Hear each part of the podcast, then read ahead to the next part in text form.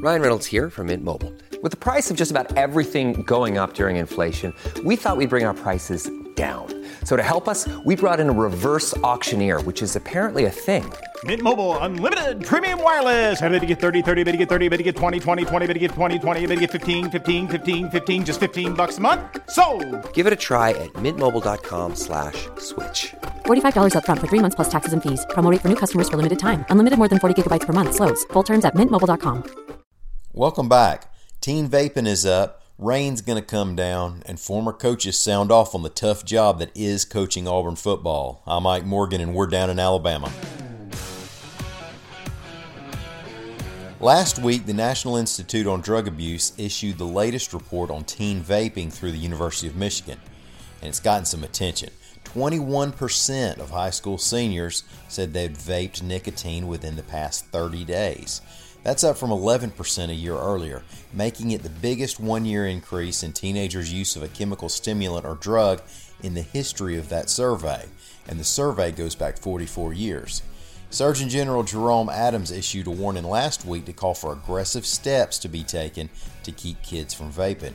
Now, AL.com's John Sharp reports that Alabama pediatricians, researchers, and other medical experts are looking for ideas to challenge the trend.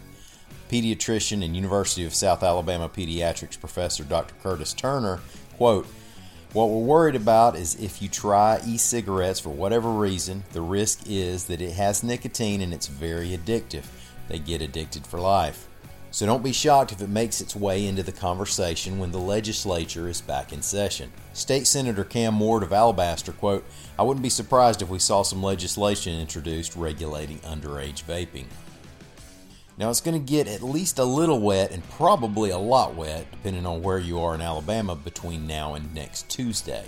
AL.com weather writer Lee Morgan reports that everybody's forecast to get more than an inch, and some areas could get up to six inches over that time. Flash flood watches are already out for some areas of the state. Isolated storms are possible, and Lee said there's a chance for severe weather today in parts of West Alabama. That'll probably include some strong winds. As always, the weather changes its plans often, and we'll keep keeping an eye on what might happen. Now, as Auburn prepares for Friday's Music City Bowl against Purdue, a couple of former Auburn coaches have spoken out about current Auburn coach Gus Malzahn and the growing pressure that's been on him this season. First, last week, Gene Chizik went on ESPN radio to voice his support, saying that Malzahn was, quote, fighting an uphill battle. Then Wednesday, our buddy Mark Heim and the folks at WNSP FM in Mobile interviewed Tommy Tuberville on the opening kickoff radio show.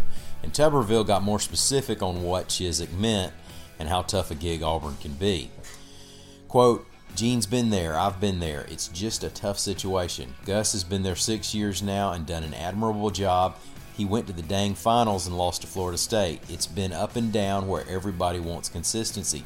Unfortunately, at Auburn, you have a lot of people who stick their nose in who know nothing about football. That's basically what he's saying.